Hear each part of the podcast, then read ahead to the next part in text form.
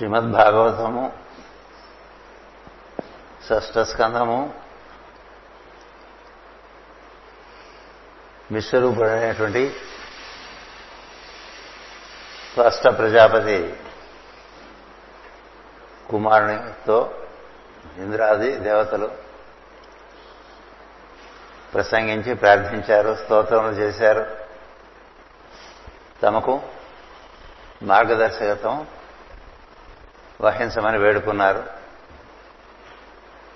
అన్ని విన్న విశ్వరూప మహర్షి ఈ విధంగా పలికారు. ఇలా భావించారు. ఇంతమంది పెద్దలు నోరెత్తి నన్ను స్తోత్రములు ప్రార్థనములు చేస్తున్నారు వారిని విని పొంగినచో మన బ్రహ్మ తేజస్సు తొలగిపోవను. ఉంటే కదా. అందరికీ బ్రహ్మ తేజస్సు. ఏర్పడుతుంది క్రమంగా.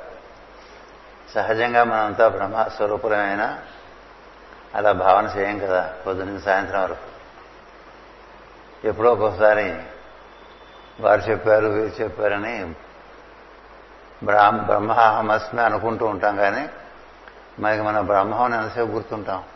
గుర్తుండదుగా ఉంటే గొడవ లేదు. మర్చిపోతాం కాబట్టి ఈ కథ అంతా. బ్రహ్మమే నేను గుర్తున్న వాడికి ఇంక ఇబ్బంది లేదు. అది ఎప్పుడు ఉచ్ఛ్వాస నిశ్వాసాల ద్వారా మనకి మళ్ళా మళ్ళా తెలపబడుతున్నా కూడా మనం మర్చిపోతూ ఉంటాం. మనకి ఒక బ్రహ్మతత్వం పొందిన వాడికి ఏంటయ్యా తేడా అంటే ఎంతసేపు బ్రహ్మమునందు తానుంటాడు బ్రహ్మము తన ఎందు ఉంటాడు అనేది కొలబద్ద. బ్రహ్మాహమస్వన్న లేక సివివి అన్న బ్రహ్మమే నేనని గుర్తుండాలి. కదా మాస్టర్ సివివి గారిని అడిగారు. తిరుపతిలో దైవాన్ని చూస్తూ అలా ఉన్నారు తప్ప దండం పెట్టలేదు? ఇదే నీకు రా దండం పెట్టమని అడిగారు. అని అడిగారు ఎవరన్నా ఎవరు ప్రశ్నిస్తే. అక్కడ ఉన్నది ఇక్కడ ఉన్నది ఒకటే రా అని. అక్కడ విగ్రహంలో ఉన్నది ఇక్కడ నాలో ఉన్నది ఒకటే. అందుకని దేనికి దండం పెట్టమంటావు అని అడిగారు అసలు బయటకు వచ్చిన మన బొట్టు వాళ్ళు మంది ఉంటారు కదా. అసలు ఇంతకీ మీరు ఎవరు గురువు గారు అని అడిగారు. బ్రహ్మమే రా అన్నారు. బ్రహ్మమే నేనుగా ఉన్నాను. బ్రహ్మాన్ని మీ అందరికీ పంచి ఉద్దేశంతో ఇక్కడ తిరుగుతున్నాను. ఆయన కదరా సతతం గుర్తుండిపోయి కదా. ఇప్పుడు మన ఎవరన్నా పొగిడారనుకోండి. అది మనలో బ్రహ్మానికి సంబంధించింది కానీ విష్ణువుకి సంబంధించింది కానీ భావన చేయం. మన్నే పొగిడారు అనుకుంటాం కదా? మనం వాళ్ళు వేరుగా ఉన్నాం అనుకుని దాన్ని వాళ్ళు పొగుడుతున్నారు అనుకుని దాన్ని మనం బాగా పొంగిపోతూ ఉంటాం. ఇది సహజంగా జరుగుతుంది. సత్పురుషులు పొగుడుతుంటే అంతకంతకి బాగా మౌనం వహిస్తారు వినయం ధరిస్తారు. ఎందుచేతంటే వారిలో ఉండే బ్రహ్మమును దర్శించి ఎదుటివారు పొగుడుతున్నారని భావం చేస్తారు. పొగిడేవారు కూడా ఎదురులో ఉండేటువంటి సద్గుణాలనే పొగుడతారు మన పొగడరు కదా? మంచి మంచి సత్కార్యములు సద్భాషణము మన నుంచి జరుగుతుంది అనుకోండి పది మంది మని దాన్ని దర్శించి పొగుడతారు ఊరికే పొగడు కదా పొగడరు కదా? ఊరికి ఎందుకు పొగుడతారంటే లౌక్యం కోసం పొగుడతారు. వీడితో మనకు పని ఉంది.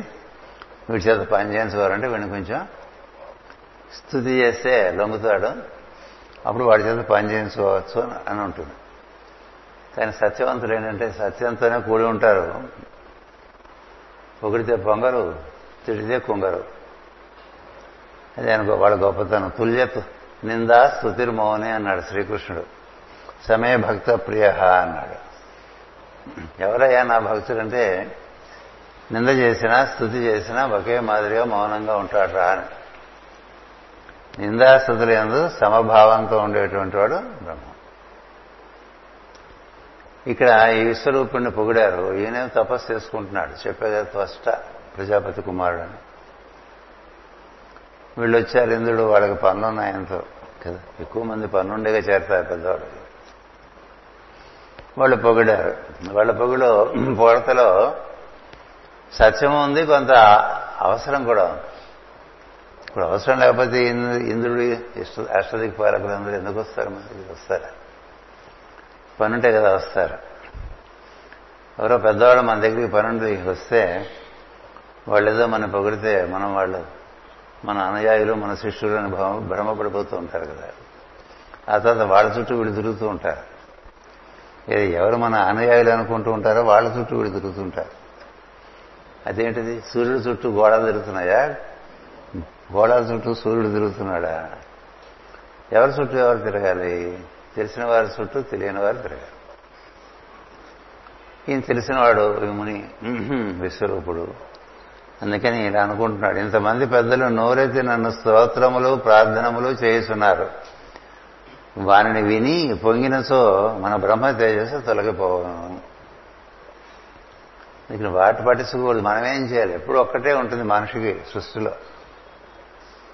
వాడు పొగిడాడని వీడు పొగిడాడని వాడు పెద్దపీట వేస్తాడని వీడు చిన్నపీట వేస్తాడని వెళ్ళకూడదు.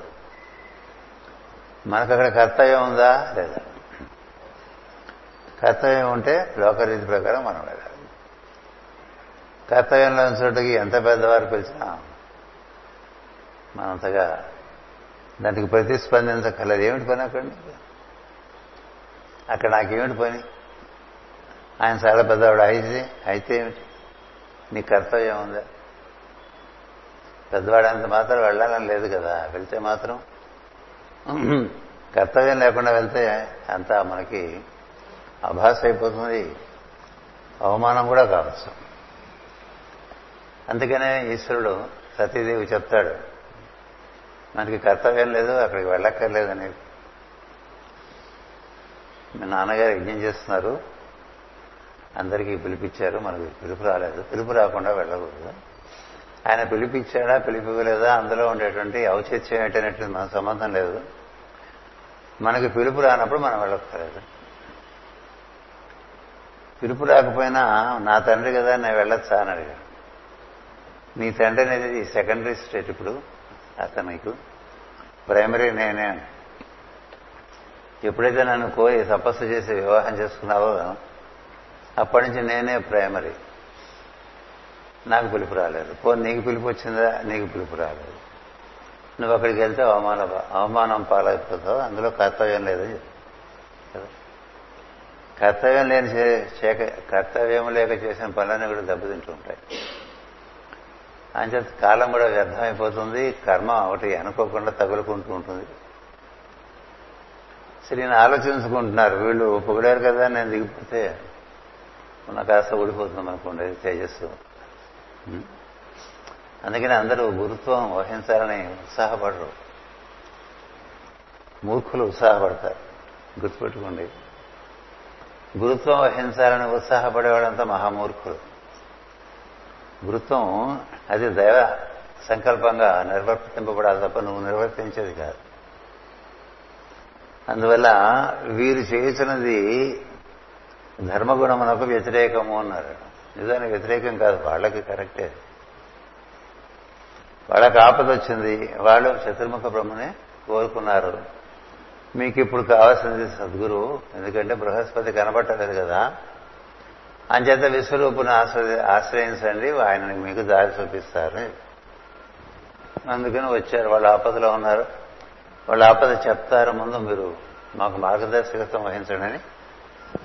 కళ్ళ వెళ్ళ పడ్డారు. అందుచేత ఆ విధంగా ఈయనకి భావన కలిగింది.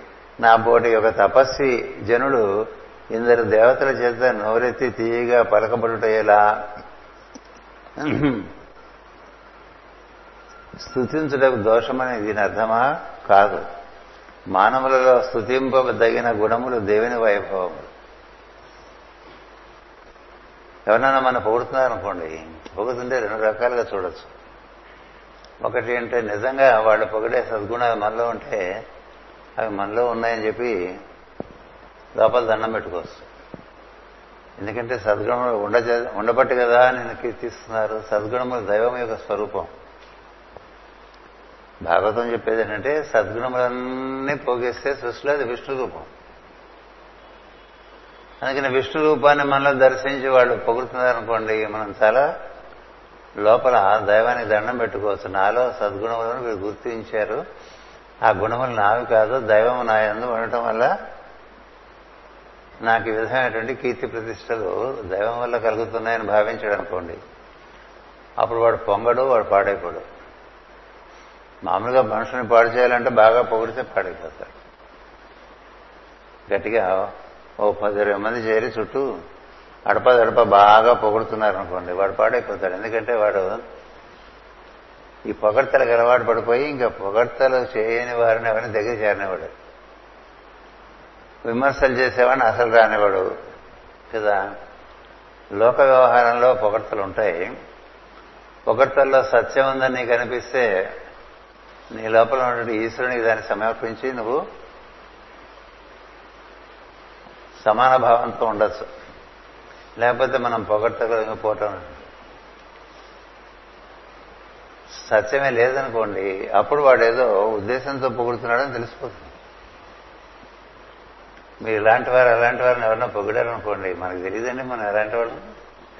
ఇంకోటి చెప్పాలా? ఒకటో రెండో ఉండొచ్చు. అలాగా మనం బాగా అన్ని మన అకౌంట్లో వేసేసుకుంటాం కదా వాళ్ళు పొగిడినవన్నీ. వాళ్ళు పొగడమే మన అకౌంట్లో వేసుకోవడం కాకుండా మనం కూడా వాటిని ప్రచారం చేసుకుంటూ ఉంటాం. వీళ్ళు ఇలా అన్నారన్నాను వాడు అలా అన్నారన్నాను చెప్పు కదా. పైగా ఇప్పుడు వాట్సాప్ వచ్చేసినామేమో విపరీతంగా ఇండైరెక్ట్గా పెట్టించేసుకుంటూ ఉంటారు వాళ్ళకైనా ఇన్ని బాధలు ఉంటాయో మనిషికి పొగడ్తలతో. అంచేత ఈ పొగడ్తలకి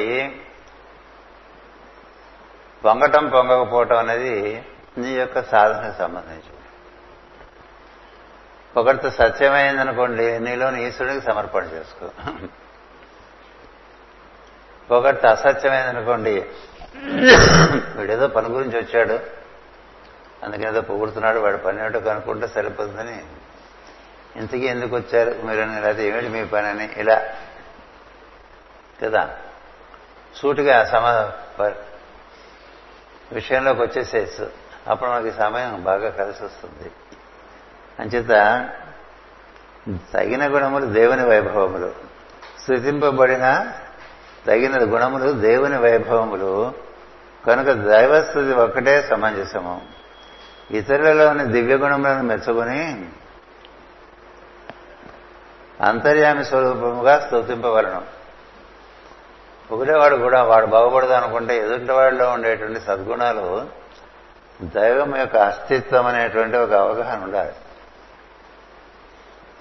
దైవం ఈయన ఎందు చాలా ప్రస్ఫుటంగా కనిపిస్తున్నాడు అని అనిపించేగా సద్గురువుని పొగుడుతుంటారు శిష్యులు. పొగిడేవాళ్ళు వాళ్ళలో ఉండే వ్యక్తిత్వాన్ని చూసి కాదు పొగిడేది.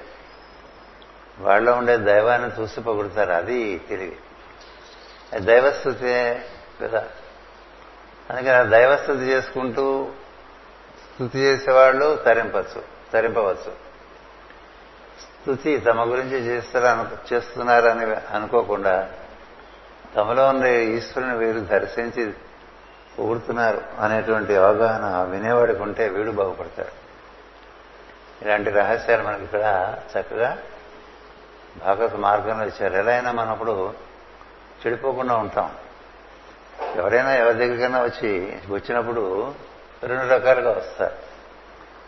ఒకటి లోకరీతి రెండోది ధర్మ మార్గం సత్య మార్గం లోకరీతి ఎక్కువగా కనిపిస్తుంది. అంటే మన మధ్య కనిపించదు ఎక్కువ. మనమంతా ఒకే సాధనలో ఉన్నాం కాబట్టి ఒకరినొకరు పొగుడుకోవాల్సిన అవసరం లేదు మనకి. ఒకరితో ఎవరు పెద్దగా అంతగా ప్రశంసించరు కూడా. అది సరే కానీ విషయం చెప్పంటారు కదా. అంచేత ఇక్కడ చెప్తున్నారు దైవస్థితి ఒకటే సమస్యం ఇతరుల్లోని దివ్య గుణములను మెచ్చుకొని అంతర్యామి స్వరూపముగా స్థుతింపబడను. అట్లు కాక వ్యక్తిని స్థుతించిన వారు ఎంత పెద్దవారైనను ఏదో ప్రయోజనము కోరి స్థుతిస్తున్నారన్నట్టు స్పష్టము. అట్టి స్థుతిని తనకు ఆరోపించుకునేవాడు మూర్ఖుడు. తనకు ఆరోపించుకుంటే ఉన్న తేజస్సు పోతుంది. అది కాబట్టి మూర్ఖత్వం ఆవేశిస్తుంది. భక్తులు దేవునకు నమస్కరించుతుండగా దేవుని ముందున్న పూజారి తన కొనక తన కొరకని స్వీకరించినట్లు హాస్యాస్పదులగును. ఇంకను పృథు చక్రవర్తి కథలో మంది చేసిన సంభాషణము చూడుడు అన్నారు. పృథు చక్రవర్తిని మందిమగదులో దైవ స్వరూపంగా భావన చేసి బాగా పొగుడతారు. వాళ్ళందరూ బాగా తెలిసిన వారు బ్రాహ్మణులు మహావిష్ణువే నీ రూపంలో ఉన్నాడని పొగుడతాడు పొగుడతాడు. పొగిడితే అప్పుడు పృథ్వీ చక్రవర్తి మహా మహావిష్ణువు ఒకడు ఉన్నాడు. మీలో మీకు నాలో ఆ గుణములు కనిపించడం మీ పొగడ్తలన్నీ మహావిష్ణువుకే చెందుతాయి నాకు చెందవు. గుర్తుపెట్టుకోండి మీరు పొగిడిన విధానంలో ఈ చిన్న మార్పు చేసుకోండి అని చెప్తాడు ఆయన. చిన్న మార్పు చేసుకోండి ఎదుటి వ్యక్తిలో ఉండేది ఎవరు? ఈశ్వరుడే కదా. అది విష్ణు స్వరూపమే కదా. అతని స్వభావం నందు వాసుదేవ స్వరూపం కనిపిస్తూ ఉంటుంది. ఇంకా బాగా ప్రభ పెరిగితే నారాయణ స్వరూపంగా కనిపిస్తుంది. విష్ణు వాసుదేవ నారాయణ పన్నాలలో మూడు పన్నాలలో కనిపిస్తాడు. దైవం మనలో ఈశ్వరుడు మన చుట్టూ పరమేశ్వరుడు అట్లా చెప్పుకుంటూ ఉంటాం. అంచేత పొగిన వారు ఎదుటివారిలోని ఈశ్వరుని యొక్క అస్తిత్వాన్ని గుర్తించి పొగిడారనుకోండి. పొగిడిన వాడికి ఆనందం లభిస్తుంది అదే ఫలం. అలాగే విన్నవాడు కూడా నన్ను పొగుడుతున్నారు అనుకోకూడదు మనలో ఉండేటువంటి ఈశ్వరుని యొక్క సద్గుణములను వీరు పొగుడుతున్నారు అని భావం చేస్తే పొగిడింపబడ్డవాడు కూడా బాగుంటాడు ఇద్దరు బాగుంటారు. ఇద్దరిలో ఎవరికి ఏది లోపమైనా అప్పుడు వాళ్ళకున్న కాస్త తేజస్సు జారిపోతుంది అనేటువంటి విషయాన్ని ఇక్కడ చెప్తున్నారు. వీరి మాటలకు మెత్తబడి వీరికి గురువుగా నుండి గురుదక్షిణల పేర ధనములు కూర్చుకున్నట్టులకు అన్నాడు. అంటే లోకరీతి ఎలా ఉన్నాయి కూడా మనకు భాగవతంలో చెప్తూ ఉంటారు కదా? వీరి మాటలకు మెత్తబడి వీరికి గురువుగా ఉండి అదొకటి అనుకుంటూ ఉంటారు మనం గురువు కదా అని. గురువుని ఎవడు ఉండడు గురువు ఒకడే ఉంటాడు. వాడు వీడి నుంచి పని చేస్తూ పని చేయకపోవచ్చు బట్టి. వీడి స్వభావం బాగానే ఉంటే వీడి ద్వారా పనిచేస్తాడు లేకపోతే ఇంకొకటి ద్వారా పని చేసుకుంటూ ఉంటాడు? సృష్టిలో దేని నుంచి అయినా ఈశ్వరుడు పని చేయగలడు. సృష్టిలో చెట్టు కావచ్చు పుట్ట కావచ్చు మనిషి కావచ్చు జంతువు కావచ్చు తెలిసిన వాడు కావచ్చు తెలియని వాడు కావచ్చు ఎవరి నుంచి అయినా పరకచ్చు దైవం. అవి తెలియడానికే మనకి దత్త సాంప్రదాయంలో బోళ్ళు కథలు చెప్తూ ఉంటారు. ఏం చేద్దండి? ఈశ్వరుడు తలుచుకుంటే ఎవరి నుంచైనా వ్యక్తం ఎందుకంటే అందరిలో ఈశ్వరుడు ఉన్నాడు. అది ఈశ్వర సంకల్పంగా జరిగిపోతుంది. వీడు ఎలాంటి వాడైనా. అంచేది ఈశ్వరుడే పనిచేస్తున్నాడు అనుకుంటే గొడవ ఉండదు. వీడు మనం పొగుడుతున్నారు కాబట్టి మనం గొప్పవాళ్ళు అనుకుని వాళ్ళు ఇచ్చేవి వీళ్ళు ఇచ్చేవి పుచ్చుకుంటూ డబ్బులు ఇస్తారు దశకం ఇస్తారు ఏవేవో చాలా ఇస్తూ ఉంటారు కదా. అవన్నీ ఇస్తే ఏమవుతుంది? రుణపడిపోతాం. కదా? నువ్వు వాళ్ళకి ఏం చేసావని వాళ్ళ దగ్గర నుంచి పుచ్చుకున్నావు అని చూడాలి కదా. సృష్టి అంతా కూడా అకౌంటెన్సీ మీద రన్ అవుతూ ఉంటుంది. Every debit has a credit every credit has a debit ఎవరైనా నీకు ఒక ఉపకారం చేశారనుకో ఆ ఉపకారానికి పది రెట్లు ఉపకారం చేసి ఉండాలి. లేక చేయగలిగిన సామర్థ్యం ఉండి ముందు ముందు వారికి ఆ పని చేసి పెట్టాలి. అప్పుడే నేను రుణం తీరుతుంది తప్ప ఊరికే ఇస్తున్నారు కదా అని పుచ్చుకుంటే గురువుకి బరువు ఎక్కుపోతుంది అందుకని సద్గురు అనేటువంటి వాడు అనుయాయులు తన తను ఆశ్రయించిన వారు వారు అప్పుడప్పుడు ఏదైనా తెచ్చిస్తే క్లుప్తంగా తీసుకోవటంగా ఒక సాంప్రదాయం నడుస్తుంది. వారి భక్తి ప్రకటనకది ఒక అవకాశంగా ఉంటుంది. కానీ అదే మార్గంగా పెట్టుకుని ధనం సంపాదించుకుని ఆస్తులు సంపాదించుకుని పెద్ద పెద్ద ఎకరాల్లో ఆశ్రమాలు పెట్టుకుని మళ్ళీ వాటన్నిటికీ సెక్యూరిటీ ఏర్పాటు చేసుకుని అది మార్గం కాదు. మాస్టర్ ఎవరు? ఆశ్రమాలు పట్ల. గుర్తుపెట్టుకోండి మీకు అత్రి మహర్షి ఆశ్రమం ఎక్కడుంది? అసలు ఈ లోకంలో లేదు పైన ఉంది. ఈ లోకానికి కొంచెం పైన ఉంటుంది. భృగు మహర్షి ఆశ్రమం ఎక్కడుంది? ఆంగిరస్ మహర్షి ఆశ్రమం ఎక్కడుంది? వశిష్ఠ మహర్షి ఆశ్రమం ఎక్కడుంది? వాళ్ళు దేహం ధరించి దేహం మీద దేహ భూమి మీద ఉన్నా కూడా ఆశ్రమాలు అందరూ కనిపించేట్టుగా పెట్టరు. ఏదో ఒక అడవిలో గుప్తంగా క్లుప్తంగా బతుకుతూ ఉంటారు. ఇప్పుడు రామాయణంలో రాముడు దర్శించిన ఆశ్రమాలు ఎన్ని ఉన్నాయి అనేక అనేక ఆశ్రమాలు ఉన్నాయి. అన్ని ఆశ్రమాలు ఎట్లా ఉంటే మామూలుగా ఒక మామిడి తోట జీడి తోట ఇంకో తోట ఇంకో తోట.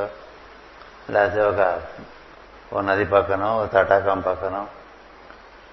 అడవిలో కలిసిపోయి ఉంటారు. వారి ప్రాంతం మాత్రం వారికి ప్రశాంతమైన వాతావరణం ఇస్తూ ఉంటుంది. అక్కడ వృక్షము చక్కగా ఫలాలు ఇస్తూ ఉంటాయి పుష్పిస్తూ ఉంటాయి చదువుకుంటే చదువుకోవాలి రామాయణం మనం చదువుకున్నాం అట్లా. ఒక ఋషాశ్రమంకి వెళ్తే ఆ ఋషాశ్రమం దగ్గర పువ్వులతో నిండిపోయి చెట్టు కొమ్మల నేల వరకు వంగిపోయాడు పళ్ళ బరువుకి చెట్టు కొమ్మలు కూడా అట్లా వంగిపోయి ఉంటాయి అందుకునేట్టుగా ఉంటాయి. మృగాలన్నీ కూడా ఒకటితో ఒకటి స్నేహంగా ఉంటాయి ఆకలిగా ఉన్నప్పుడు తప్ప ఎప్పుడు ఆకలిగా ఉండవు మృగాలు. మనుషులకి ఎప్పుడు ఆకలి అందుకని ప్రకృతి సహజంగా ఆహారం అవసరం ఉన్నప్పుడు ఒకరినొకరు భుజించడం తప్ప జంతువుల్లో కూడా శత్రుత్వం ఉండదు. ఇవన్నీ మనకి అన్ని ఆశ్రమాల ప్రవేశం అప్పుడు వర్ణిస్తారు రామాయణం. రాముని ద్వారా వర్ణన ఉంటుంది. లక్ష్మణుడికి చెప్తుంటాడు ఇలా ఉంది ఇలా ఉంది చూడు ఇలా ఉంది చూడండి. మనం కూడా అట్లా ఆశ్రమాలు ఊళ్ళో ఊర్లోనూ ఉంటాయి ఊరు బయట ఉంటాయి. కనిపించవు. ఆ దృష్టి ఉండేవాళ్ళకి కానీ కనిపి ఆ దృష్టి ఉంటే అది వేరుగా గోచరిస్తూ ఉంటుంది. ఇంత మనం హడావుడిగా ఉండే ఈ రాసమాసంలో ఈ ఇంట్లో ఈ ప్రాంగణంలో చాలా ప్రశాంతంగా ఉంటుంది. మీకు కుడిపక్క ఎడంపక్క ముందు వెనక అన్ని పక్కల ఎంత గొడవలుగా ఉన్నా లోపల బాగుంటుంది. ఎందుకు బాగుంటుందండి ఇక్కడ చేసే కార్యక్రమాలు బట్టి బాగుంటుంది అంతే. కార్యక్రమాలు పూజలు ప్రార్థనలు పారాయణలు ప్రవచనాలు ఇలా జరుగుతున్నప్పుడు ఏర్పడిపోతూ ఉంటాయి ఆశ్రమాలు. ఆశ్రమాలు ఏర్పడటం అనేటువంటిది సూక్ష్మంగా జరుగుతూ ఉంటుంది. ఆ ఋషి కేంద్రంగా అది జరుగుతూ ఉంటాయి అట్లా. అందుకని అగస్త్యుడు ఆశ్రమంకి వెళ్తుంటే ఒక రకంగా ఉంటుంది. శరభంగుడు ఆశ్రమానికి వెళ్తుంటే ఒక రకంగా ఉంటుంది. సుతీష్ణుడు ఆశ్రమానికి వెళ్తే ఒక రకంగా ఉంటుంది. అలాగే మార్కండే మహర్షి ఆశ్రమానికి వెళ్తే ఒక రకంగా ఉంటుంది. భరద్వాజ మహర్షి ఆశ్రమానికి వెళ్తే ఒక రకంగా ఉంటుంది. ముందే తెలిసిపోతూ ఉంటుంది ఓహో ఇది ఆశ్రమ ప్రాంతం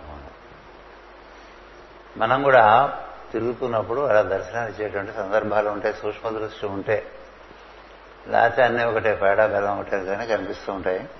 ఏదేదో ఏమీ లేని చోట హడావిడి చేస్తూ ఉంటాం అన్నీ ఉన్న చోట ఏమీ తెలియదు మనకి.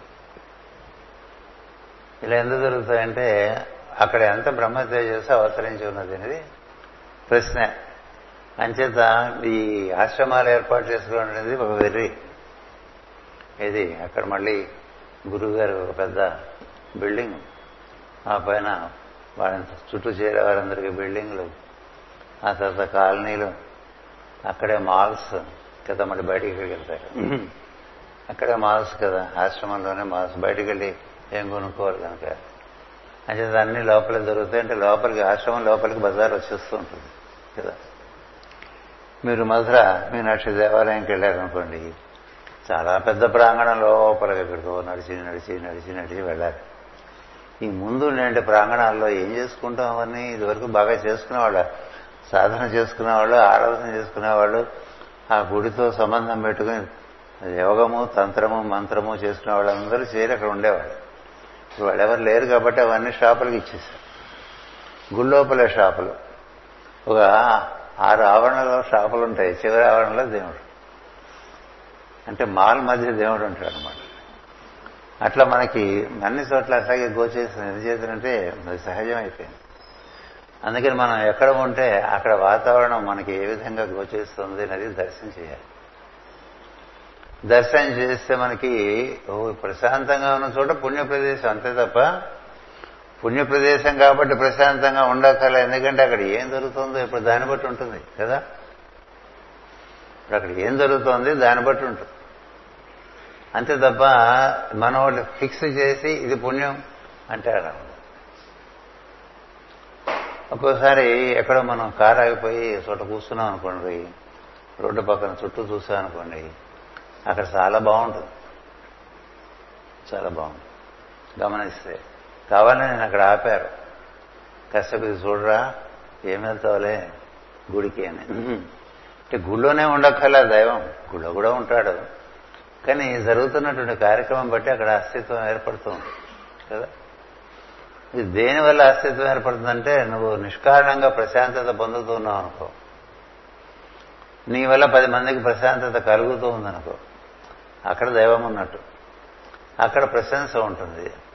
ప్రశంస తెలిసే చేసిన వారికి ఆనందం కలుగుతుంది వికాసం కలుగుతుంది. ఆనందం అంటే ఏం లేదు నువ్వు పొంగుతావు. నువ్వు పొంగటం అంటే నీ చేతన బాగా వ్యాప్తి చెందుతుంది. సబ్కా వికాసం కదా వికాసం కలుగుతుంది కదా. అవికాసం ఆనందం వల్ల వికాసమా వికాసం వల్ల ఆనందమా? రెండు ఒకటి అనుబంధం. అంచేత నిష్కారణంగా ఆనందంగా ఉంటారు పెద్దవాళ్ళందరూ. ధీరులు నిరపేక్షులు ఆత్మారాములు అయిన మునులు నిష్కారణము హరిభజన చేయుసుందరు నారాయణుడు అట్టివాడు నవ్య చరిత్ర అని భాగవతంలో పద్యం. అది చాలా గొప్ప పద్యం. ఎందుకంటే ఎవరయ్యా ధీరులు అంటే దీనికోసం దానికోసం దేవుణ్ణి ఆశ్రయించిన వాళ్ళు కాదు. నిష్కారణం. ఆనందంగా ఉంటుంది. ఎంతకన్నా ఆనందం మాకు కనబట్టలేదన్నారు వాళ్ళు. వాళ్ళకేం అక్కర్లేదు నిరపేక్షులు. ఆత్మారాములు. ఎప్పుడు తన ఎందుండేటి ఆత్మ ఈశ్వరుని ధ్యానం చేయన అనుసంధానం చెంది ఆనందం పొందుతూ ఉంటారు. అటువంటి వాళ్ళు వేరే కారణం ఉండదు ఆనందంగా ఉంటారు. వాళ్ళు భజన చేసినా పూజ చేసినా ఇంకోటి చేసినా కారణం ఉండదు. ఎందుకంటే వాళ్ళకి అది తలుచుకుంటేనే ఆనందం కదా. అలాంటి వాడు ఈ విశ్వరూపుడు. అందుకను వీళ్ళ చుట్టూ చేరి వీళ్ళు నాకు డబ్బులు ఇస్తుంటే దీంట్లో నేను ఇరుక్కుపోయి ఇంక రకరకాల బాధల్లోకి ప్రవేశిస్తానేమో అని ఒక భావన వచ్చిందండి. నిజముగా గురువులు చెప్పిన శిక్షణ ప్రకారము నడుచుకుని వారిచ్చిన రహస్యములను స్వీకరించి నిపుణులై ఉత్తమ ధర్మ మార్గమును అనుసరించు శిష్యులు తప్ప కావలసినది ధనము కాదు.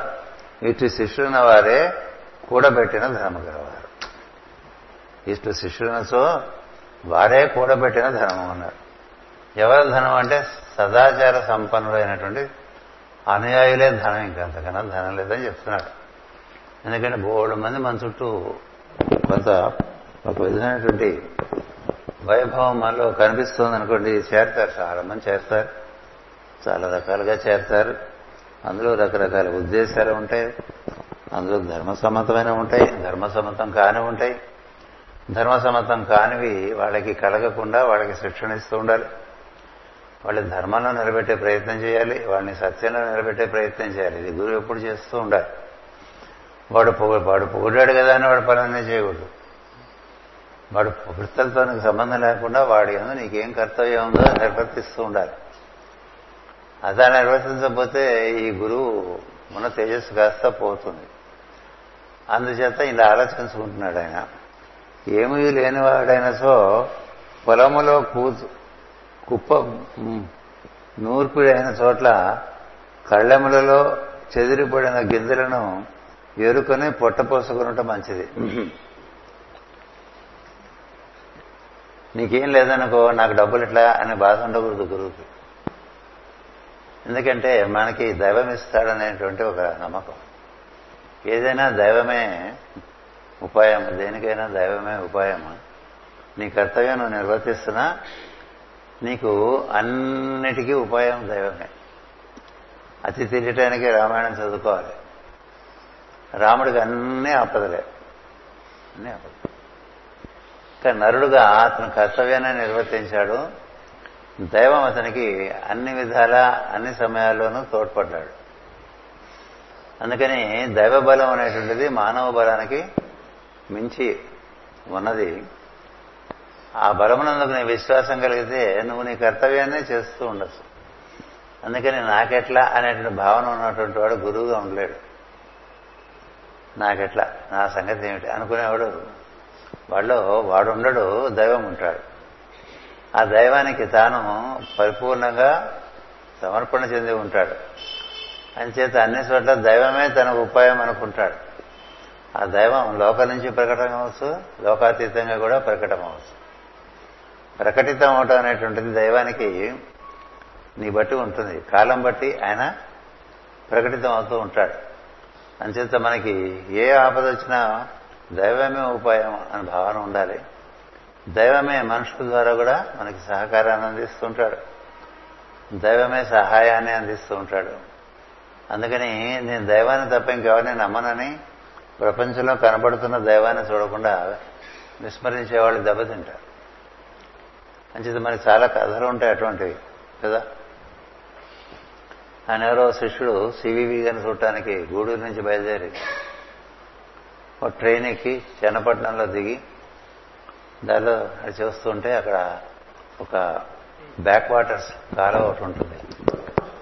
అది మంచి దుర్వాసన వస్తూ ఉంటుంది అది. అది దాటి వెళ్ళాలి. స్టేషన్ నుంచి దిగి బయటకు వస్తే ఊళ్ళోకి వెళ్ళాలంటే ముందు దాటాలి. అక్కడ దాటుతున్నప్పుడు ఆయనకి డౌట్ వస్తుంది మైండ్లో. ఏమిటో పడొస్తున్నాను ఈయన ఎవరో తెలియదు ఈయన ఏం చేయగలడో తెలియదు ఎందుకు వస్తున్నానో తెలియదు ఇక్కడికి. ఏదో ప్రేరణ వచ్చింది వచ్చేసాడు. వచ్చిన తర్వాత డౌట్ వచ్చింది. డౌట్ వస్తే అక్కడ ఆ వంతెన మీదే ఒక పిచ్చివాడు గడ్డం గడ్డం పెరిగిపోయి సొక్కలాగా చిరిగిపోయి ఉన్నవాడు వచ్చి అక్కడ ఒక కుక్కకి ఏదో చిన్న రొట్టె ముక్క గారె ముక్క ఏదో పెడతాడు ఇడ్లీ ముక్క పెడుతూ ఉంటాడు. ఆ కుక్క పరిగెత్తుకుంటూ వస్తుంది. వచ్చి అది చూసి తినబోయి ఆగుతుంది. కుక్క తినబోయి ఆగుతుంది. అంటే ముందు వాసన చూస్తుంది కదా. అది అట్టట చూస్తుంటే ఈ పిచ్చివాడు ఆ కుక్కని ఇంతవరకు వచ్చి ఇప్పుడు సందేహిస్తావేంట్రా పిచ్చి ముందు వాడతాను కుక్కతో అది వీడి తగిలింది వినవాడికి. ఇంత దూరం వచ్చి సివిబి గారిని చూడాలని ఇప్పుడు నువ్వు సందేహంలో పడితే ఉపయోగం ఉంది? ఇంత దూరం వచ్చావుగా? ఇప్పుడు సందేహం ఏంటి? ఈ కుక్క రూపంలో వాడి రూపంలో దాన్నే వాసుదేవతత్వం అంటారు. పరిసరాన్ని బాగా పరికిస్తూ ఉండాలి. ఎందుకంటే వాసుదేవుడు దశ దిశల నుంచి మనకి మార్గదర్శకం వహించడానికి సంసిద్ధంగా ఉంటాడు. కొంతమందికి ఆపద వస్తే గబగబా చాలా మంది వచ్చేసి ఉపకారం చేసేస్తుంటారు. కొంతమందికి ఆపద వస్తే అవ్వరా దిక్కు మొక్కు లేకుండా రోడ్డు మీద పడిపోయిన వాళ్ళు బోర్డు మంది ఉంటారు. అదే రోడ్డు మీద పడిపోయిన వాళ్ళకి అప్పటికప్పుడు బోర్డు మంది చేరి సహాయం చేసి హాస్పిటల్లో చేర్చి రక్షించిన వాడు ఉంటారు. ఆ మొత్తం వ్యూహం వాసుదేవ వ్యూహం ఉంటారు. మనకోకుండా మనకు కూడా అనుకోకుండా చాలాసార్లు కలిసి వస్తూ ఉంటుంది సహాయం. మనం అనుకోలేదు కలిసి వస్తుందని. అందులో వాసుదేవుని చూడాలి. అలాగే కొన్ని కొన్నిసార్లు మనకి కలిసి రాలేదనుకోండి. అది కూడా వాసుదేవుడిగా చూడాలి. ఇది వాసుదేవ సంకల్పము నువ్వు భావించాలి. నీ కర్తవ్యం నువ్వు ఎప్పుడు చేస్తావు కర్తవ్యం విషయంలో ఎప్పుడు పొరపాటు ఉండకూడదు. అట్ ఆల్ టైమ్స్ కోరికలు తీసేయండి. కోరికలు వాళ్ళు అసలు మార్గంలోకి రావడానికి అవకాశం లేదు. ఇది కర్తవ్యాన్ని అనుసరిద్దాం అనే భావన ఉండేటువంటి వాళ్ళకే మార్గం. ఇది కోరికల మార్గం కాదు. అంచేత కర్తవ్యం అన్న చోట నువ్వు చేయవలసిందా? చేయతగనిదా రెండో అధ్యాయంలోనే భగవద్గీతలో చెప్తాడు విచక్షణ ఉపయోగించి చేయవలసిందే చేయకూడనిదా? వినవలసిందా? వినకూడనిదా? మాట్లాడవలసిందా? మాట్లాడకూడనిదా? కదలవలసిన ప్రదేశాన వెళ్ళవలసిన అవసరం లేదా? ఇవన్నీ విచక్షణ విచక్షణతో చక్కగా వివరించుకుని నువ్వు వెళ్తూ ఉంటే నీ నీ పుణ్య స్థిరంగా స్థిరమైన ప్రజ్ఞ ఏర్పడకుండా మనం ఆ ప్రార్థనలు ఈ ప్రార్థనలు చేస్తుంటే ఉన్నమతి కూడా నేను బేసిక్స్ ఓ పక్క మనం లోపల నుంచి తడతాయి బయట నుంచి చదువుకోవడం వల్ల తెలుస్తాయి. నాకు రామాయణం అంతా కర్తవ్య బోధనే. భగవద్గీత అంతా నిష్కామ కర్మయోగం చెప్పాడు ఆయన. ఆయన కోరికల గురించి ఎక్కడ చెప్పలే. నువ్వు కర్తవ్యాలు నిర్వర్తించు నీకు కావాల్సినవి నీ దగ్గరకు వస్తూ ఉంటాయి. ప్రకృతిలో ఒక అమరిక. నువ్వు చేయాల్సిన పని నువ్వు చేయకుండా అది కావాలి ఇది కావాలి ఇంకోటి కావాలి అది కావాలి. ఏవో ఊహల్లో బతుకుతున్నావు అనుకో నువ్వేం చేయకపోవడం వల్ల పడిపోతావు. అందుకని ఇక్కడ విశ్వరూపుడు వరకు వస్తే ఇక్కడ చాలా చెప్పుకోవచ్చు. ఉదాహరణ మనం ఇంకోటి చెప్తా ఒక క్రైస్తవ మతాధికారి చాలా భక్తుడు ఆయన క్రైస్తవ భక్తులు చాలా పేరు ప్రతిష్టలు అన్నీ ఉంటాయి ఆయనకి. ఒకసారి వాళ్ళ ఊరికి వరద వస్తుంది. వరద వచ్చి అన్ని మునిగిపోతాయి. ఈయన చర్చిలో ఉండిపోతాడు. ఉండిపోతే చర్చిలో ఉండేవాళ్ళు ఆతరు ఇక్కడ ఉండిపోయారు మనం. ఈయన రక్షించుకోవాలి కదా అని గౌరవ వచ్చి మీరు కూడా వచ్చేయండి మాతో పాటు. బయటకు వెళ్ళిపోదాం మళ్ళీ వరద తగ్గిన తర్వాత వద్దాం అన్నాడు. నేను చర్చి వదిలి రాను సరే అన్ని వదిలేసి వస్తారు. మళ్ళీ బాగా ఎత్తుగా వస్తుంటే మళ్ళీ పడవ వేసుకొస్తారు వాళ్ళు. పడవ వేసుకుని వచ్చి బతిమాలుతారు. ఫాదర్ మీరు వస్తే బాగుంటుంది. మీరుంటే మాకు తర్వాత కూడా ఉపయోగంగా ఉంటుంది కదా. మీరు ఇలా మునిగిపోతే ఏం లేదు నన్ను క్రైస్తు రక్షిస్తారు. ఆ తర్వాత ఇంకా నీళ్ళు వచ్చేస్తాయి. ఆయన పైకి వచ్చేస్తారు చర్చి శిఖరాగ్రం వరకు వచ్చేస్తారు. వీడు పాపం ఊళ్ళో వాళ్ళు ఉండబట్టలేక ఆ ఊరి ఊరు వెళ్ళిపోయి అక్కడ ఉండేటువంటి ఈ రక్షక పట్టం ఉంటుంది భటులు ఉంటారు కదా. వాళ్ళు చెప్తారు ఇలా ఉండిపోయారు ఆయన? ఆయన ఎలా అయినా పట్టుకొస్తే బాగుంటుంది. ఒక్కడే ఉన్నారు. అంటే వాళ్ళు హెలికాప్టర్ వేసుకుని వస్తారు ఈయన శిఖరాగ్రంలో ఉంటారు. వచ్చి ఆయన శిఖరాగ్రం మీదకి తాడు వేసి బాధలు మీరు వచ్చేయండి. మళ్ళీ నీళ్ళు తగ్గిపోయిన తర్వాత మీ చర్చిలోకి మీరు లేదు నన్ను క్రైస్తే రక్షిస్తాడు అని చెప్తాడు అని చెప్పిన తర్వాత వెళ్ళిపోతారు వాడు ఆ తర్వాత మునిగిపోతారు ఈయన మరణించడం జరుగుతుంది. ఆ తర్వాత వేరే లోకాల్లోకి వెళ్ళి అక్కడ నిలబెడితే ఎరా ఇలా వచ్చావంటే నన్ను రక్షించలేదు క్రైస్ట్ అని అంటే అప్పుడు మూడు సార్లు వచ్చారా నీకోసం మూడు సార్లు వచ్చాను నీకోసం మూడు సార్లు నిరాకరించావు. ఎందుకని నువ్వు మూర్ఖుడువని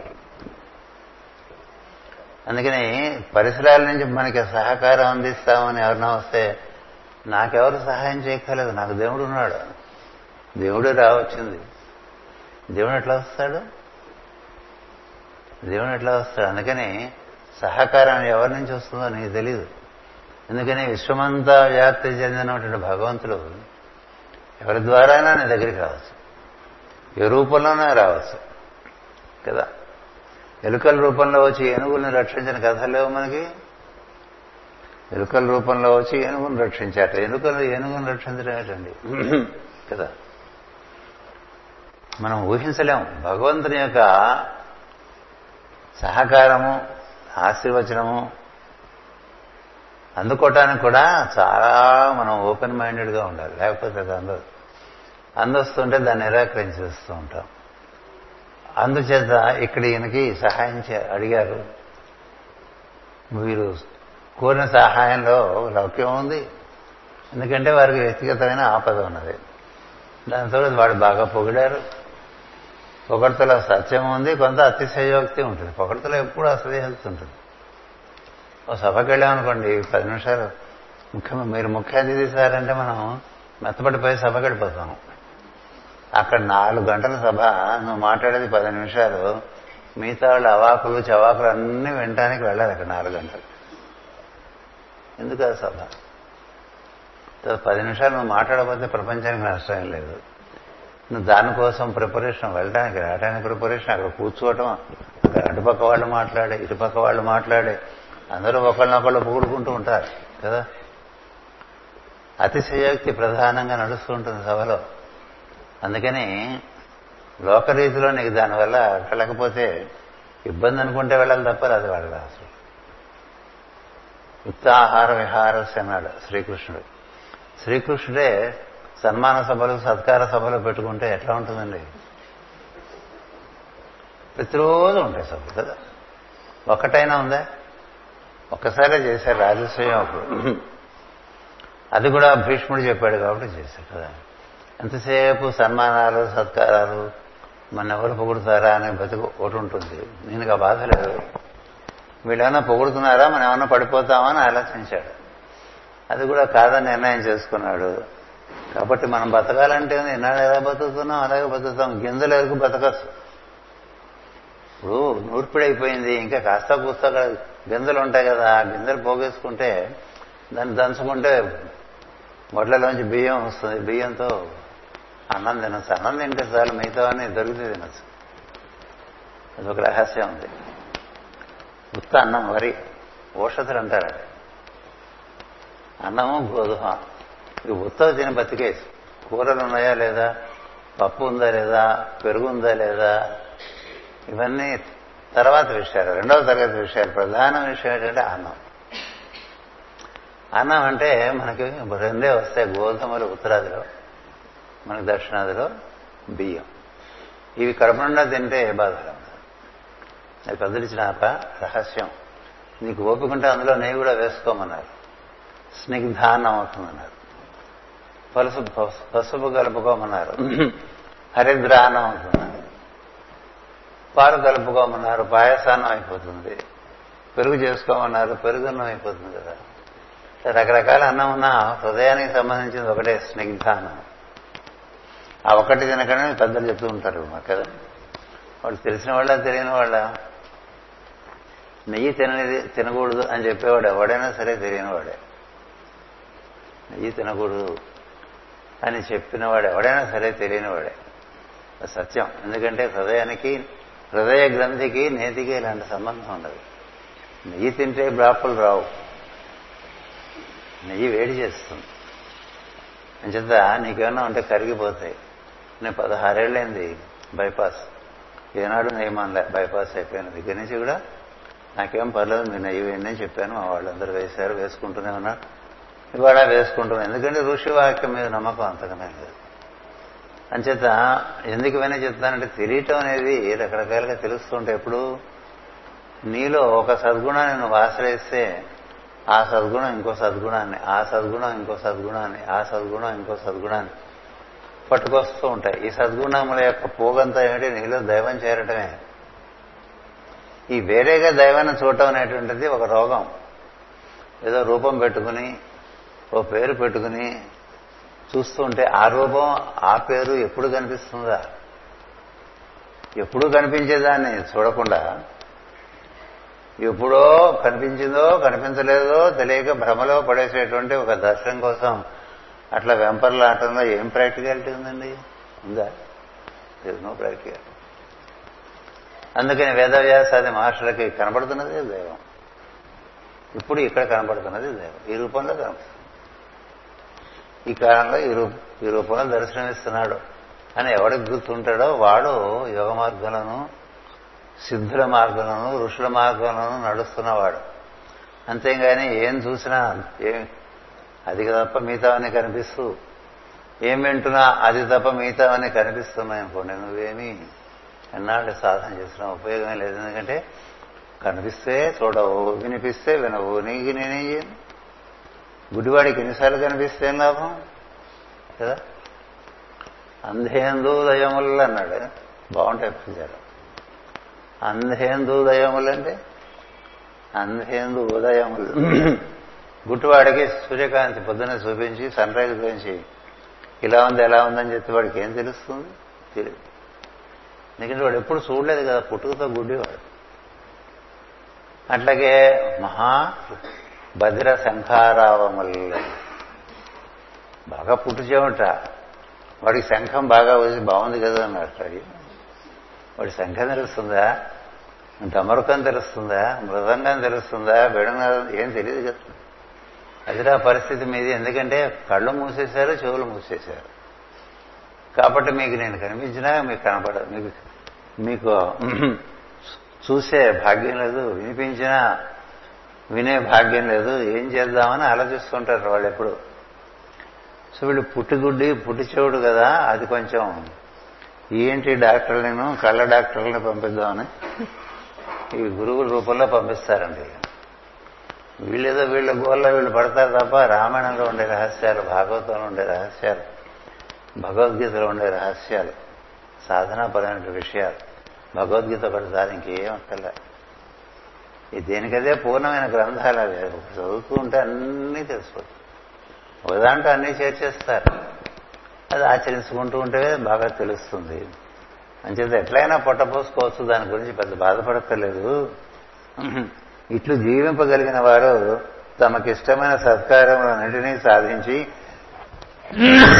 లోకములకు మేలు చేయదురు అన్నారు.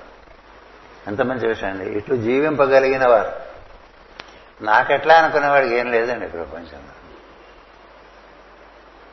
నేనేమిటి ఈ ప్రపంచాన్ని అనుకునేవాడు భగవంతుడు నన్ను ఈ విధంగా ఇట్లా ఈ శరీరం ఇచ్చి ఈ మేధస్సు ఇచ్చి ఈ ప్రదేశంలో ఇలా ఉంచడంలో ఏ ప్రయోజనం ఆశిస్తున్నాడు మన నుంచి? అది ఉత్తమోత్తమైన భావం. తండ్రి కుమారుని దగ్గర నుంచి ఏమి ఆశిస్తూ ఉంటాడు? అదనే తెలియదు కదా. అలాగే చతుర్ముఖ బ్రహ్మ నుంచి వచ్చిన సప్తర్షుల నుంచి వచ్చిన వాళ్ళ మనమంతా ఆయన మన నుంచి ఏం ఆశించి మనకి ఇంత ప్రజ్ఞ ఇంత మేధస్సు ఇంత బలం ఇన్ని రకాల నిపుణతలు ఎందుకు ఇచ్చాడు? దేనికోసం ఇచ్చాడు? పది మందికి వినియోగించమని అందుకని ఏదో పోగేసుకుని నాలుగు గింజలు దాంతో బతకచ్చు. అంతేగాని వాళ్ళకి వీళ్ళకి లొంగి బతికితే ఉంది ధర్మానికి లొంగటం వేరు. బానిసత్వం వేరు. అంటే ఉద్యోగాలు మామూలుగా యోగ సాధనలో ఉండేవారికి సద్గురువులు వీలుంటే ఉద్యోగం నుంచి బయటకు వచ్చేయమని చెప్తారు. ఎందుకంటే నీకు ఇంకొక స్వామిని పెట్టుకోవద్దు అని చెప్తారు. నీకు ఇంకొక స్వామి ఉన్నాడు అనుకో వాడు చెప్పినట్టు కూడా నువ్వు వినాలి కదా. వాడు ధర్మం చెప్పకపోయినా వినాలి కదా. అది అదో ధర్మం. మరి కర్ణుడు అలాగే ఉన్నాడు? ద్రోణుడు అలాగే ఉండాల్సి వచ్చింది? భీష్ముడు కూడా సింహాసనాన్ని కట్టుబడిపోయాడు. అందుకని స్వయం ప్రపత్తి ఉండేటువంటిది చాలా ముఖ్యం. అలా ఉంటే ఏమవుతుందంటే ధర్మం అయితే నిర్వర్తిస్తావు. ధర్మం కాకపోతే నిర్వర్తించవు. ధర్మానికి దూరమే అనుకో సత్యానికి దూరం అయిపోతావు ఎప్పుడు ధర్మానికి గ్లాని వస్తుందో నీలో సత్యం కూడా దూరం. సత్యము ధర్మము రెండు రెండు రెక్కలు. రెండులో ఒక లెక్క ఒక రెక్క అవిరిగిపోతే రెండు రెక్కలతో మనం పైకెక్కలేం అందుకని నేను చాలా మంది చెప్తూ ఉండేవాడిని. అక్కడ కూర్చున్నా ఎక్కడ కూర్చున్నా ఎక్కడ కూర్చున్నా. వీలుంటే ఇండిపెండెంట్గా ఉండండి వీలుంటే. వీలు లేకపోతే మన కర్మానుగుణం. కొంతమందికి వీలుంటుంది కొంతమందికి వీలుండదు. ఎవరైనా రిటైర్ అయిపోతున్నారు మన వాళ్ళు అంటే నేను చాలా ఉత్సాహపడుతుండేవాడిని ఎందుకంటే ఇప్పుడు వాళ్ళకి ఇంకొక ధర్మం వారిని బంధించదు. వీరి సమయం వీరి చేతిలో ఉంటుంది. నిజంగా వీరిలో సాధన చేసుకుందానంటే ఆసక్తి ఉంటే వాడికి దేనికి అడ్డు రాదు కదా? దేనికి అడ్డు అందుకని చాలా మందిని వృత్తి ఉద్యోగాల్లో బంధింపబడకుండా చూసుకోవాలి యోగ సాధన తెలిసిన వారు కూడా వీలైనంత వరకు వాడికి స్వతంత్రత కలిగేట్టుగా చూడాలి.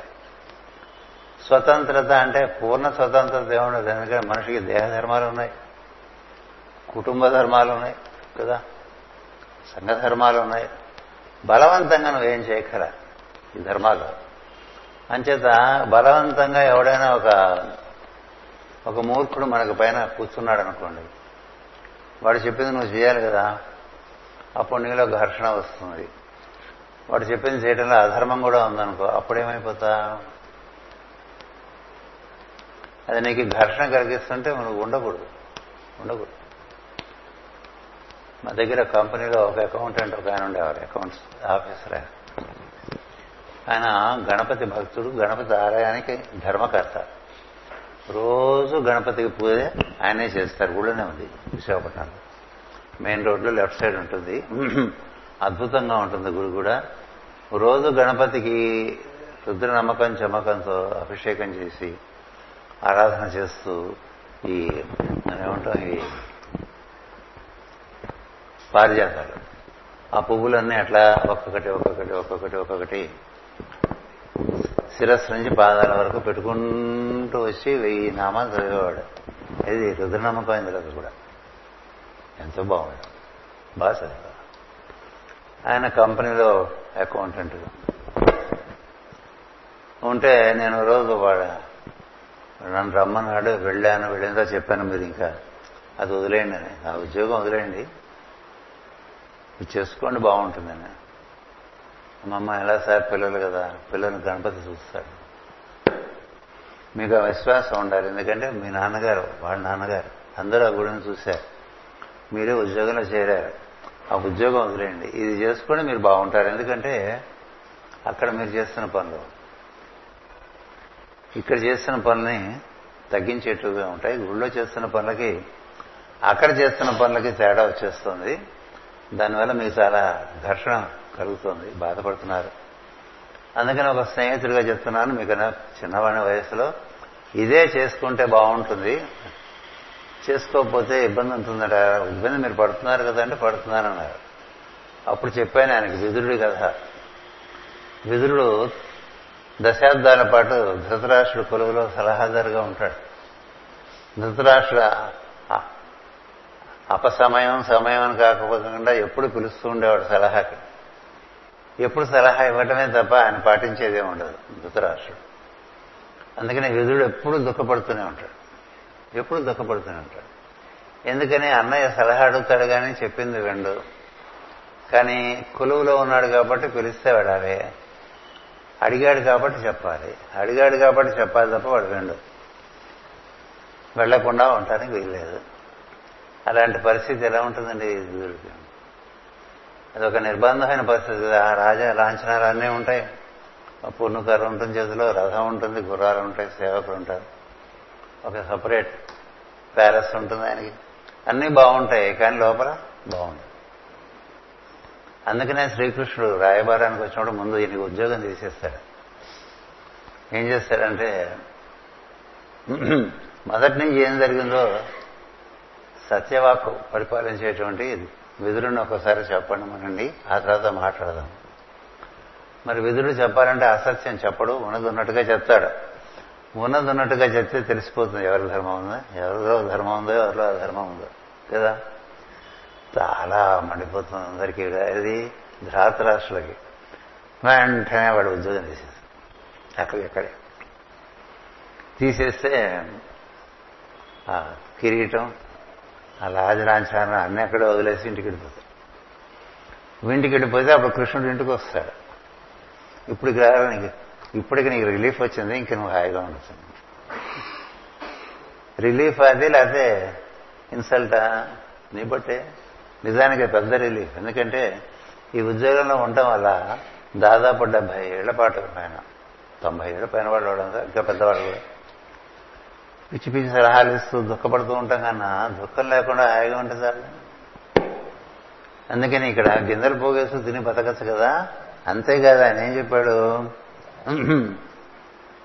గింజలను ఏరుకొని పొట్టపోసుకునటం మంచిది. ఇట్లు జీవింపగలిగిన వాడు తమకిష్టమైన సత్కార్యములను అన్నిటినీ సాధించి తమకిష్టమైన సత్కార్యములను అన్నిటినీ సాధించి లోకములకు మేలు చేయుదురు. ఎవరైతే తన గురించిన భయం తనకు లేదో వాడేదైనా చేయగలడు ప్రపంచానికి. ఎంతసేపు నేను నాది నావారు అనుకునే వాళ్ళు ఏం చేయలేరు కదా. ఎందుకని మేధస్సు అనేది ప్రతి వాళ్ళకి ఇచ్చారు. దాన్ని వినియోగించాలంటే నీకు స్వయం ప్రతిపత్తి ఉండాలి. ఈ విశ్వరూపుడు ఆ విధంగా స్వయం ప్రతిపత్తిలో ఉన్నాడు. ప్రజాపతి కుమారుడు సమస్తం తెలిసినవాడు ఎవరిని ఆశ్రయించలేదు. నువ్వు గుర్తుపెట్టుకోండి మహర్షులు ఎవరిని ఆశ్రయించరు? వశిష్ఠుడైనా అయోధ్యకు దూరంగా ఉండే వనంలో ఉంటాడు. విశ్వామిత్రైనా వనంలోనే ఉంటాడు. ఊళ్ళలో ఉండరు ఎవరు. ఊళ్ళలోకి రారు. ఎవరికైనా సలహా కావాలంటే వాళ్ళ దగ్గరికి వెళ్ళాలి. భరద్వాజుడు ఊళ్ళో కూర్చోడు. అట్లా ఏ మహర్షి ఊళ్ళో కూర్చోడు? క్రమంగా వాళ్ళ దగ్గరికి వస్తూ ఉంటుంది ఊరు. సలహా చెప్పి పంపించేస్తూ ఉంటారు. క్లుప్తంగా ఉంటారు. ఏం పెంచుకోరు. ఎందుకంటే పెంచుకున్న కొద్దీ వాళ్ళకే తెరకైనప్పి. ఎందుకంటే పెంచుకోకుండా కార్యక్రమాలు నిర్వర్తించుకుంటూ ఉంటారు. అందుకనే పరమ గురువులు కూడా అదే చెప్తూ ఉంటారు. మన మార్గంలో ఆశ్రమాలు స్థాపన చేయటాలు అటువంటివి ఏం లేవని చెప్పి. నువ్వు ఎక్కడుంటే అక్కడే ఆశ్రమం. నువ్వెక్కడుంటే నువ్వు చేసే పనుల నుంచి అక్కడ ఆశ్రమం ఏర్పడుతుంది సూక్ష్మంగా. అక్కడి నుంచి కార్యక్రమాలన్నీ అయిపోతూ ఉంటాయి. నువ్వు ప్రత్యేకంగా ఆశ్రమం నువ్వు పది ఎకరాలు తీసుకున్నావు సచ్చావే ఎందుకంటే ఇంకక్కడంతా అవి కట్టి ఇవి కట్టి దాన్ని మళ్ళీ మేనేజ్మెంటు టీము ఆర్గనైజేషను తర్వాత మాట వినేవాళ్ళు మాట విననేవాళ్ళు. అందులో మళ్ళీ మళ్ళీ పదవుల కోసం పాకులాడేవాళ్ళు ఏవో రకరకాల బాధలు చేసి అదంతా ఒక రాజకీయం అయిపోతూ ఉంటుంది. రాజ్యాంగం పెరిగిపోతూ ఉంటుంది. స్వామికి శుభం ఉండదు. అది గురువు గారి ఉండదు. లేచిన దగ్గర నుంచి ఇవ్వలేము. అందుకని భౌతికంగా ఆశ్రమాలు ఏర్పాటు చేసుకోవటం అనేటువంటిది తెలిసిన పెద్దలు ఎవరు చేయలే. ఈయనేం చెప్తున్నాడు? Keep your life simple as simple as possible ఎంత తక్కువలో నీకు జరిగిపోగలిగితే అంట సుఖముల వెంట పడిపోకూడదు. నువ్వు చేసే పనులు బట్టి దైవమే సౌకర్యంలో ఏర్పాటు చేస్తూ ఉంటాడు. అది గుర్తుపెట్టుకోండి. నువ్వు చేసే పని బాగుంటే ఆయనకి నచ్చితే నీకు ఆయన సౌకర్యాలు ఏర్పరుస్తూ ఉంటాడు. అది దైవం ఏర్పరిచిన సౌకర్యం. అంటే అది దివ్య సంపద అని భావించాలి తప్ప తనదే చాలా మేధస్సు ఉన్నవాడు చాలా తెలివితేటలు ఉన్నవాడు అందువల్ల తనకి ఇంత కలిసి వచ్చింది అని అనుకుంటే వాడికన్నా మూర్ఖుడు ఎవడు ఉండడు. ఎందువల్ల ఆ సంపద వల్ల బాధలు పెరుగుతాయి దుఃఖం పెరుగుతుంది. ఈ ఆస్తులు పాస్తులు కాపాడుకోవడానికి టైం అంతా సరిపోతూ ఉంటుంది. కదా? అందుకని కొన్ని కొన్ని ఆశ్రమాల గురించి మా గురువు గారు చెప్తుంటారు అక్కడ అక్కడ ఏం లేదో లిటిగేషన్స్ చూసుకోవడమే అదేంటంటే ఆశ్రమానికి చాలా ఆస్తులు ఉన్నాయి దానికి తగ్గట్టు లిటిగేషన్స్ ఉన్నాయి. ఆ స్వామీజీ లిటిగేషన్స్ చూసుకుంటూ ఉంటారు ఎప్పుడు. అందుకనే ఎప్పుడు లాయర్లనే పెట్టుకుంటారు గురువులుగా అని చెప్పారు. అర్థం అసలు మనకు ఆ బాధ లేదు కదా తెలిసిన వాళ్ళు ఒక రకంగా ఉంటారు తెలియని వాళ్ళు ఒక రకంగా ఉంటారు. అలాగే మేము రాజమండ్రి కాకినాడ వెళ్ళినప్పుడు ఓ గురుగారిని చూపించారు. ఆయన ఆయన స్నేహితులు చిన్నప్పటి నుంచి. ఆయన సన్యాస దీక్ష తీసుకున్నారు. మన గురుగారు గృహస్థు కదా. ఆయన పరిచయం చేస్తూ ఆయనకి నా ఎందు ఉండే అభిమానం చేసి మాటి మాటికి చెప్తూ ఉండారు. వీళ్ళుంటేనే ఉంటున్నాను నేను ఎప్పుడని ఆయనతో ఉంటేంటి ఆయన ఉన్నారు కాబట్టి కదా. వీళ్ళుంటూనే ఉంటున్నాను ఎప్పుడంటే బాగుందన్నారు. బాగున్న తర్వాత ఏవో ఆయన ఏదో నాతో పాటు కొంతమంది పాశ్చాత్యులు వచ్చారు. కాకినాడ. వాళ్ళ చేతిలో కెమెరాలు అవి కొత్త కొత్తగా ఉన్నాయి. ఆ స్వామి దృష్టి వాటి మీద పడ్డది. పడి ఇది ఎక్కడ దొరుకుతాయి? ఈ దేశానివైనా? స్వామికి ఎందుకండి అవన్నీ? కెమెరాలను వీడియో కెమెరాలు ఇవన్నీ కావాలా స్వామికి? ఏం చూడాలి? ఏం అడుగుతున్నా? అడుగుతుండే మాస్టర్ కాసేది నవ్వి వీడు సన్యాసం పుచ్చుకున్నాడు కానీ సంసారే అని చెప్పారు వీడు సన్యాసం పుచ్చుకున్నాడు కానీ సంసారే అయ్యావా అన్నాడు ఆయన. అన్నాడు. అవునరా నువ్వు కెమెరాలు అంటావు వీడియో కెమెరాలు అంటావు ఫోటోలు తీయమంటావు ఇదంతా సంసారమే కదరా. నువ్వేమిటని అడిగారు ఆయన. నేను? సంసారంలో ఉన్న సన్యాసిని చెప్పాను నేను సంసారంలో ఉన్న సన్యాసిని నువ్వు సన్యాసంలో ఉన్న సంసారికి రా అన్నారు. నేను ఎప్పటికీ మర్చిపోయాను అంటే వాట్ ఏ గ్రేట్ డిఫరెన్స్ నీకు అన్నీ కావాలి. పైకి మాత్రం నేను ఇది అది అనుకుంటే కుదరదు కదా. నీకేం అక్కర్లేదు. ఎందులో ఉన్నా నీకేం అక్కర్లేని వాడు ఎక్కడుంటే ఏం లాభం? ఏమిటి నష్టం? నువ్వు అన్ని సన్నివేశాల్లోనూ ఉండవచ్చు. రాజకీయాల్లో రాజకీయాల్లో కూడా ఉండవచ్చు అని చెప్పారు మాస్టర్. ఎందుకంటే కృష్ణుడు ఉన్నాడు కదా. కృష్ణుడు లేని చోట ఏముంది అన్ని చోట్ల ఉన్నాడు అన్ని సన్నివేశాల్లో ఉన్నాడు. నీకెందుకు ఉండాలి పరిమితులు అని చెప్పి. నీకది నీలో ఉండే మితి. నువ్వేర్పరచుకున్నటువంటి పరిమితి తప్ప జీవుడికి ఏ పరిమితి లేదు. తదనుగుణమైనటువంటి సమర్థత సంపాదించుకుని అందులో ప్రవేశించచ్చు ఇది ఉండకూడదు అది ఉండాలి ఇట్లా పెట్టుకోక్కర్లేదు. ఈయన ఈశ్వరూపుడు అలాంటి వాడు అందుచేత ధ్యానంతో జీవితం తృప్తి ఏర్పడను అట్టి పెద్దలు స్వీకరించుకున్నట్టు ఈ పురోహిత వృత్తి ఇప్పుడు పెద్దలైన వీరి వలన వీరి శాపం వలన అంగీకరింపవలసి వచ్చినది పెద్దవాళ్ళు చతుర్ముఖ బ్రహ్మ చెప్పాడు మార్గదర్శకత్వం వహించమని వాళ్ళు వచ్చారు వీళ్ళకి చేసి పెట్టాలి. ఇంకోళ్ళకి నువ్వు హితం చేకూర్చేవాడిని పురోహితుడు అంటారు. అంటే ముందు మార్గం చూపిస్తాడు ఇలా వెళ్ళండి బాగుంటుంది ఇలా వెళ్ళండి బాగుంటుంది అని చెప్పేటువంటి వాడు పురోహితుడు అంటే ముందుగా నడిచి ముందు హితముగా నడుస్తూ ఉంటాడు. అందుకనే మనం ఎక్కడికైనా వెళ్తున్నా కూడా మన ముందు మాస్టర్గా నడుస్తున్నట్టుగా భావం చేసుకున్నారనుకోండి చాలా శుభప్రదంగా ఉంటుంది. అవి ఇవి పెట్టుకోకండి. మనమే ఏర్పాటు చేసుకుని శకునాలు కదా చేసుకుంటూ ఉంటాం. ఏది మన ఇంటి ఆవిడే మన ముందుగా వచ్చేట్టు కదా. ఆవిడ జయ జయ అనొచ్చు శుభం అనొచ్చు ఏమైనా చెప్పచ్చు. జరిగేది జరిగేది అయినా జరుగుతుంది కదా. ఎంతమంది రాజులు యుద్ధానికి వెళ్తూ వారి స్త్రీల చేత వీరతిలకం దిద్దించుకున్నారు? శుభమే అలా ఉండదు. జరిగేదాన్ని చూడాలి తప్ప జరిపించు ఏర్పాట్లు అరేంజ్మెంట్స్ చేసుకోకూడదు. నువ్వు కాకతాళీయంగా వెళ్తుంటే ఎదురుగుండా ముత్తైదు వచ్చిందనుకున్నావు. అది వాసుదేవం స్వరూపం. ముత్తైదే రాకల?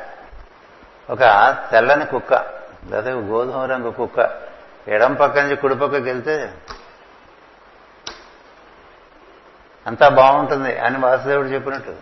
అట్లా చూడాలి శకునాన్ని అలాగే నువ్వు వెళ్తూ ఉంటే కుడిపక్క ఏదైనా ఒక జంతువు భోజనం చేస్తుంది అనుకోండి అది శుభం. అలాగే ఒక కాకి ఏదో తెచ్చుకొని తింటూ నువ్వు వెళ్తుంటే ఆ ముక్క పడిపోయింది అనుకోండి తినే ముక్క. నీ పని అవ్వదు. ఇట్లా పరిసరాల్లో ఇంకా అవే పెట్టి కూర్చోగానే వాసుదేవుడిగా భావం వాసుదేవుడిగా భావన చేయాలి. నీకు ముందు ఇండికేషన్స్ వస్తుంటాయి. ఆరెంజ్ లైట్ పడ్డది నెక్స్ట్ ఏం పడుతుంది? గ్రీన్ అయినా పడచ్చు రెడ్ అయినా పడచ్చు కదా? కాస్త ఆగి చూసుకుంటే ఏదో తెలుస్తుంది దాని ప్రకారం పోవచ్చు. ఎందుకంటే ఒక రెండు నిమిషాలు. నువ్వు కనుక ఈ మూమెంట్లో డిఫరెన్స్ తీసుకొస్తే ఈవెంట్స్ సిరీస్ మారిపోతుంది మారిపోతుంది అందుకని పరిశీలిస్తూ దైవాన్ని పరిసరాల్లో చూడాలి తప్ప ఏదో నువ్వు పెట్టుకున్న గూడులోనే గుడు గుడు గుడు గుడు గుడు మనం బయటకు వచ్చిన దగ్గర నుంచి చిరాకు చిరాగ్గా ఉన్నావు అనుకుని దేవుడు ఎందుకు ఇష్టం దేవుడి అవగాహన కాలేదు. దైవ స్వరూపం తెలియదు దైవ లక్షణం తెలియదు. మనం ఏదో బొమ్మను పెట్టుకుని ఆ బొమ్మలే దైవం అనుకుని అది కాంతంతా దైవ నాన్ దైవం అనుకున్నాం అనుకోండి దైవేతరం అనుకున్నాం అనుకోండి అప్పుడు ఇంకా అనుభూతి లేదు పాడు లేదు. ఆనందం లేదు పాడు లేదు. అందుకని ఇక్కడ ఏం చెప్పారు చూడండి ఈ పురోహిత వృత్తి ఇప్పుడు పెద్దలైన వీరి శాసనము వారి శాపం వలన అంగీకరింపవలసి వచ్చింది. పెద్దవాళ్ళకి శాపం. పెద్ద పడిపోయారు వాళ్ళకి. వాళ్ళకి సాయం చేయమని చెప్పారు. అందుకని నేను పురోహిత వృత్తి అందుకున్నాను తప్ప తనకుగా తాను ఎవడో గురువుగా ఉందని ఆశపడ్డ మూర్ఖుడైతే తప్ప. తనకిగా తాను గురువుగా ఉంటే బాగుంటుంది అనుకునే వాళ్ళంతా కూడా మూర్ఖుల్లో పరమ మూర్ఖులు. ఎందుచేత? దానివల్ల బోల్డ్ కర్మ అంటుకుంటుంది. ఎందుకని? నీకంత నిష్పాక్షికంగా ఉండే బుద్ధి ఉండదు. దైవ శాస్త్రం అందుకునేటువంటి శక్తి ఉండదు. కదా? నీకు ఏవో లోభాలు ఉన్నాయి? ప్రలోభాలు ఉన్నాయి. మోహం ఉంది మమకారం ఉంది. ఇన్ని పెట్టుకుని నువ్వు ఏం చేస్తాను నీకు కొట్టే బాగలేదు.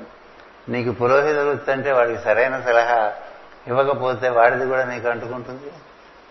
అంటుకుంటుంది. అది ఎంత నిశ్చితమైన కార్యక్రమము. తన దాన్ని తను హాయిగా తపస్సు చేసుకుంటూ మొత్తంతో ఉన్నట్టు ఈశ్వరుడితో అనుసంధానం చెంది ఉన్నాడైనా అంతా గమనిస్తూనే ఉంటాడు. ఈశ్వర విశ్వరూపుడు అంటే విశ్వంతా వ్యాప్తి చెందినంత చైతన్యం అది. అందులో నువ్వు పొందుతున్నటువంటి ఒకటి ఆనందం రెండు సమర్థత. ఎందుకంటే అంత వ్యాప్తి చెందిన ప్రజ్ఞ ఎక్కడ ఎవరికి ఏం చేస్తుందో ఎవరికి తెలియకలా జరిగిపోతుంది. దాని నుంచి దైవం అన్ని పనిచేసేసుకుంటుంది అలాంటి వాడికి ఇప్పుడు ఒక స్పెసిఫిక్ వర్క్ వచ్చింది కదా.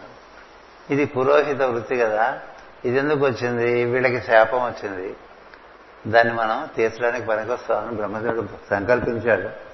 అందుకని అంగీకరింపవలసి వచ్చింది మంచి అనుకుంటాడు. సరే గురువులకు కలుగు కోరికలు వారు చేయనట్టు ప్రాణి వంచనము డబ్బు కోసము మోసము లేకుండా చూసుకుని త్వరగా స్వల్పకాలంలో వీరి కార్యక్రమం పూర్తి చేసి పెట్టుదురు. పెట్టుదును అని తలచి విశ్వరూపమని ఆ దేవతలకు పురోహితుడిగా పనిచేయటకు ప్రతిజ్ఞ చేశాను. భయం లేదని వారిని బోధార్చాను మీకేం భయం లేదని చూసుకుంటానని చెప్పాడండి. దాని ముందు చెప్పిన వాక్యాలు కూడా చాలా పెద్ద పెద్ద వాక్యాలు. గురువులకు కలుగు కోరికలు. వాళ్ళకి కోరికలు ఉండదు కదా? వారు చేయనట్టి ప్రాణి వంచనం. డబ్బు కోసము మోసము లేకుండా చూసుకుని త్వరగా స్వల్పకాలంలో వీరి కార్యక్రమం పూర్తి చేసి పెట్టుదును. వీళ్ళ పని తొందరగా చేసేస్తే మనం రిలీజ్ అయిపోవచ్చు అన్నట్టుగా ఉంటాడు గురువు. కదా? అట్లా తొందరగా చేయడానికి వాడు వీళ్ళ పని ఏమిటి వీళ్ళని మళ్ళీ ఇంద్ర పదవిలో వాళ్ళు కూర్చోడానికి కావాల్సినటువంటి సలహా ఇవ్వాలి. వాళ్ళు సహకరించాలి. కాలం కలిసి రావాలి. చాలా ఉంటాయి ఒకళ్ళతో అవదు ఈయన సంకల్పించినా కాలం కలిసి రాకపోతే. కదా? కాలం ఒకటి ఉంటుంది. కదా వాళ్ళు ఎంతవరకు సహకరిస్తారు చెప్పిన పనిలో అది కూడా. అందుకని వారి సహకారము కాలము రెండు దర్శించి సద్గురు అలాగే చేసి పెడతానని చెప్పి చెప్పాడండి.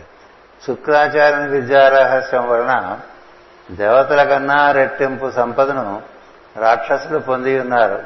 దానికి రెట్టింపు సంపదలను విష్ణుమాయ వలన సాధించి పెట్టి విశ్వరూపుడు ఇంద్రుని గెలిపించాను.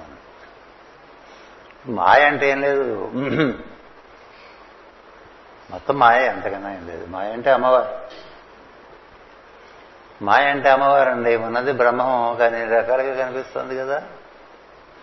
ఇన్ని రకాలుగా కనిపిస్తున్నప్పుడు మాయ మాయ మన మీద ఎక్కువ అధిష్ఠించి ఉంటుందా? లేకపోతే మనం మాయను అధిష్ఠించి ఉంటామా?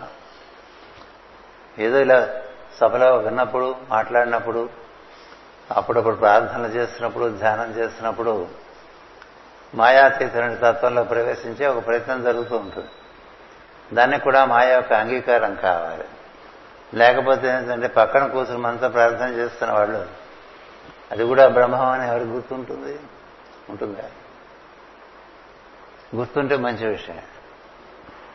భార్యకు భర్త భర్తకు భార్య కనిపించారనుకోండి మాయ అయిపోయింది. ఇద్దరు కడమూసుకున్న తర్వాత ఇంకేముందండి అక్కడ? చెప్పండి. ఇక మనం పది మంది కూర్చొని కడమూసుకున్నాం అనుకోండి ఇంకేముంది అక్కడ? ఒకటే ఉంటుంది. ఒకటే ఉందని ఎవడు తెలుస్తుందో ఆ కాసేపు వాడికి బ్రహ్మం ఉంటాడు కానీ ఎంతసేపు బ్రహ్మంలో ఉంటావు నువ్వు? ఎంతసేపు బ్రహ్మంలో ఉంటావు? సో అందుకని మాయ ఎక్కువ మనకి ప్రివేల్ అవుతూ ఉంటుంది. అందుకనే నమస్తేస్తు మహామాయే. శ్రీపీఠే సురపూజితే శంఖ చక్ర గదే దేవి మహాలక్ష్మి నమోస్తుతి అంటాం కదా అందుకని అదే ఇదిగా ఉందని గుర్తుంటే సుఖపడతారు. అదే ఇదిగా ఉంది. అది అది కూడా మనకు మరుపు వస్తుంది. ఆ మరుపు కూడా మాయే. అందుకని వీళ్ళు రాక్షసులు శుక్రుడు ఇచ్చినటువంటి రహస్య విద్యల ద్వారా ఆయన దగ్గర మాయా విద్యలు చాలా ఉన్నాయి. సులభంగా ఇంద్రుడు దిక్పాలకులందరినీ గెలిచేశారు వాడు సులభంగా ఇంత దేవతలు ఓడిపోయారు. మరి దేని వల్ల గెలిపించాలి వీళ్ళని? విష్ణుమాయ. ఇప్పుడు శుక్రమాయ కొంతవరకు విష్ణుమాయ మొత్తం కదా? విష్ణుమాయ వలనే సృష్టి ఉన్నది. అంటే ఏంటి? లేనిది ఉన్నట్టుగా కనిపిస్తుంది. మనం ఇప్పుడు చూస్తున్నదంతా ఉన్నదనుకుని ఆ లేనిదేదో పట్టుకోవాలని ప్రయత్నం చేస్తున్నాం కదా? కనపడని దేవుణ్ణి ప్రార్థన చేయటం ఏంటండి? కనపడుతున్న దేవుణ్ణి ప్రార్థన చేయకపోవటం ఏంటి? అది విపరీతమైన లక్షణం కాదు. కనపడుతున్న దానిలో దైవాన్ని చూడకుండా కనపడని దైవాన్ని ఆరాధన చేస్తానంటే కనబడుతుంటేనే నువ్వు ఇంత మాత్రంగా ఉన్నావు కనబడకపోతే ఇంకేం చేస్తావు అన్నట్టుగా కదా? అందుకని కనపడుతున్న దానిలో కనపడని వాడిగా ఉన్నవాడిని చూడమని చెప్పారు. అది ఆప్టిమం. అందుకని ఆ బ్రహ్మతత్వమే ఈ విధంగా కనిపిస్తోంది. అని భావం చేసుకుంటే నీ ప్రజ్ఞ బ్రహ్మంతోనే కూడి ఉంటుంది. బ్రహ్మంతోనే కూడి ఉంటుంది. అంచేత నీకు బ్రహ్మంతో కూడి ఉంటే బ్రహ్మం యొక్క మాయ కూడా నీతో సహకరిస్తుంది. మాయలో పడిన వారు ఎవరు? రామాయణం తీసుకున్నా మహాభారతం తీసుకున్నా ఏ పురాణ కథ తీసుకున్నా మాయలో పడని ఋషులు లేరు మాయలో పడని ప్రజాపతులు లేరు మాయలో పడని నారదాది మహర్షులు కూడా లేరు. ఎవరైనా మాయలు అందుకని మాయగా దండం పెట్టుకుంటారు ముందు. ప్రార్థనల తల్లి నువ్వు కొంచెం నీ వాడుగా మమ్మల్ని చూసుకో ఇబ్బంది పెట్టగానే కదా? అమ్మవారు అంటూ ఉంటాం శక్తి అంటూ ఉంటాం కదా? ఇవన్నీ అందులోంచి పుట్టుకొచ్చినాయి అందులోంచి పుట్టుకొచ్చిన తత్వాన్ని ఆరాధన చేయడానికి పుట్టుకొచ్చిన వారి రూపంలో కూడా ఆయనే ఉన్నాడని తెలియాలి. విష్ణువే మొత్తానికి ఆధారం అయినప్పుడు అన్నిట్లోనూ విష్ణువు దర్శనం చేస్తూ ఉంటే నీకు మాయ దారిస్తుంది. లేకపోతే మాయ దాయరు ఇవ్వదు. అందుకని ఇక్కడ ఏం చేశాడంటే శుక్రాచార్యుని విద్యారహస్యం వలన దేవతల కన్నా రెట్టింపు సంపదను రాక్షసులు పొంది ఉన్నారు. దానికి రెట్టింపు సంపదలను విష్ణుమాయ వలన సాధించి పెట్టి విశ్వరూపుడు ఇంద్రుని గెలిపించాను. ఇంతకన్నా పెద్ద విద్య అది కదా? విష్ణుమాయ మనకు అనుకూలించిందంటే పెద్ద విషయం కాదు. అమ్మవారు అనుగ్రహిస్తే చేయలేనిదే ఉంటుంది సృష్టిలో. ఇచ్చా జ్ఞాన క్రియాశక్తులు అన్నీ అనవే ఆవిడవే కదా. ఆయన ఆధారంగా ఆవిడ నడిపిస్తూ ఉంటుంది. ఆయన పట్టుకోవడం కన్నా ఆవిడని పట్టుకోవడం సులభం అన్నారు. కనబడిన వాడిని పట్టుకుంటా? కనిపిస్తున్న దాన్ని పట్టుకో. కనిపిస్తూ ఉన్న దాన్ని ద్వారా కనిపించిన దాన్ని పట్టుకో. అది విధానం. అటువంటి విద్య శుక్రాచార్య వారు సంపాదించారు. ఈశ్వరుని యొక్క పరమేశ్వరుడి గురించి తపస్సు చేసి ఆయన ఈ విద్య తెలుసుకుంటాడు చాలా విద్యను తెలుసుకుంటాడు కానీ ఈయన విశ్వరూపుడు విశ్వమంతా వ్యాప్తి చెందిన చైతన్యం కలిగిన వాడు అవటం చేత ఆయనకు విష్ణుమాయ యొక్క సహకారం ఉండటం చేత ఆ విష్ణుమాయ వలన వీళ్ళందరికీ తగిన సామర్థ్యం కల్పించి వారికి గెలిపించారండి. గెలిపించినప్పుడల్లా మనం గెలిచాం అనుకుంటారు అందరూ కదా? మనం గెలవటం కాదు. మన ఎందు అటువంటి అనుగ్రహం కలిగినప్పుడు గెలవటం. రామునికి అదంతా అంతే. ఎన్ని ఘట్టాలు తీసుకున్నా అన్ని చోట్ల దైవం యొక్క సహాయము సహకారము కనిపిస్తూ ఉంటుంది. ఆయన కూడా తన వంత కర్తవ్యం చేయటం తప్ప మీదంతా దైవాన్నే ఆశ్రయించి ఉన్నాడు. దైవమే ఉపాయం అని చెప్పి జీవితం అంతా గడిపినటువంటి వాడు రాముడు. మనకు కూడా అదే చెప్తారు రామాయణంలో ఆ దృష్టితో చూస్తే రామాయణం బాగా అర్థమవుతుంది. అంచేత ఆ విధంగా ఏ విద్య చే ఇంద్రుడు రక్షింపబడి మరల విజృంభించి రాక్షస సంహారం చేసనో ఆ విద్యను విష్ణుమాయా రహస్య స్వరూపముగా విశ్వరూపుడు ఇంద్రునకు ఉపదేశించను. అది మనం చదువుకుంటాం ముందు క్లాసులో. విష్ణుమాయా రహస్య స్వరూపం. అదే భాగవతం. అదే వృత్రాసుడు కదా కూడా. వృత్రాసు వృత్రాసుడు అంటే వస్తానండి ఎలాగో ఏం చేద్దంటే అంతా విష్ణువే నాకు భావన చేయాలి. ఓ భావన ఉండకూడదు. ఉంటే మాయలో పడిపోతాం. అందుకని ఆ విధంగా మనం ఈ రోజున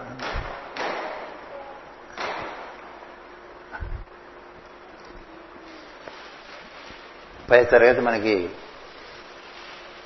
ఐదా? ఆరు. ఆరో తారీఖు సాయంత్రం నారాయణ కవచం అని మొదలు పెడతారు. దాన్ని అవగాహన చేసుకునే ప్రయత్నం చేద్దాం. ప్రతి ఒక్కటి పరిపూర్ణమైన ఉపదేశం భాగవతంలో. ఎక్కడికెక్కడ ఎక్కడికెక్కడ. ప్రతి ఉపాఖ్యానంలోనూ నేను సరాసరి అంతర్యామైన దైవంతో అనుసంధానం కలిగించే విధానం ఇస్తారు. దానికి మన భక్తి మన శ్రద్ధ మనకు ఉండేటువంటి తపన ఆర్ద్రత ఆసక్తి వాటి బట్టి ముందుకు వెళ్తాం తప్ప కేవలం జేబు నిండా ఫోటోలు పెట్టుకుని లేకపోతే గోడ నిండా పెట్టేస్తే అక్కడే ఉంటే మనం ఇక్కడే ఉంటాం. అలా జరగకూడదు. స్వస్తి ప్రజాభ్య పరిపాలయంతాం. న్యాయేన మార్గేణ మహీమహిషా. గోబ్రాహ్మణేభ్య శుభమస్తు నిత్యం. లోకా సమస్త సుఖినో భవంతు. లోకా సమస్త సుఖినో భవంతు. లోకా సమస్త ఓం శాంతి శాంతి శాంతి.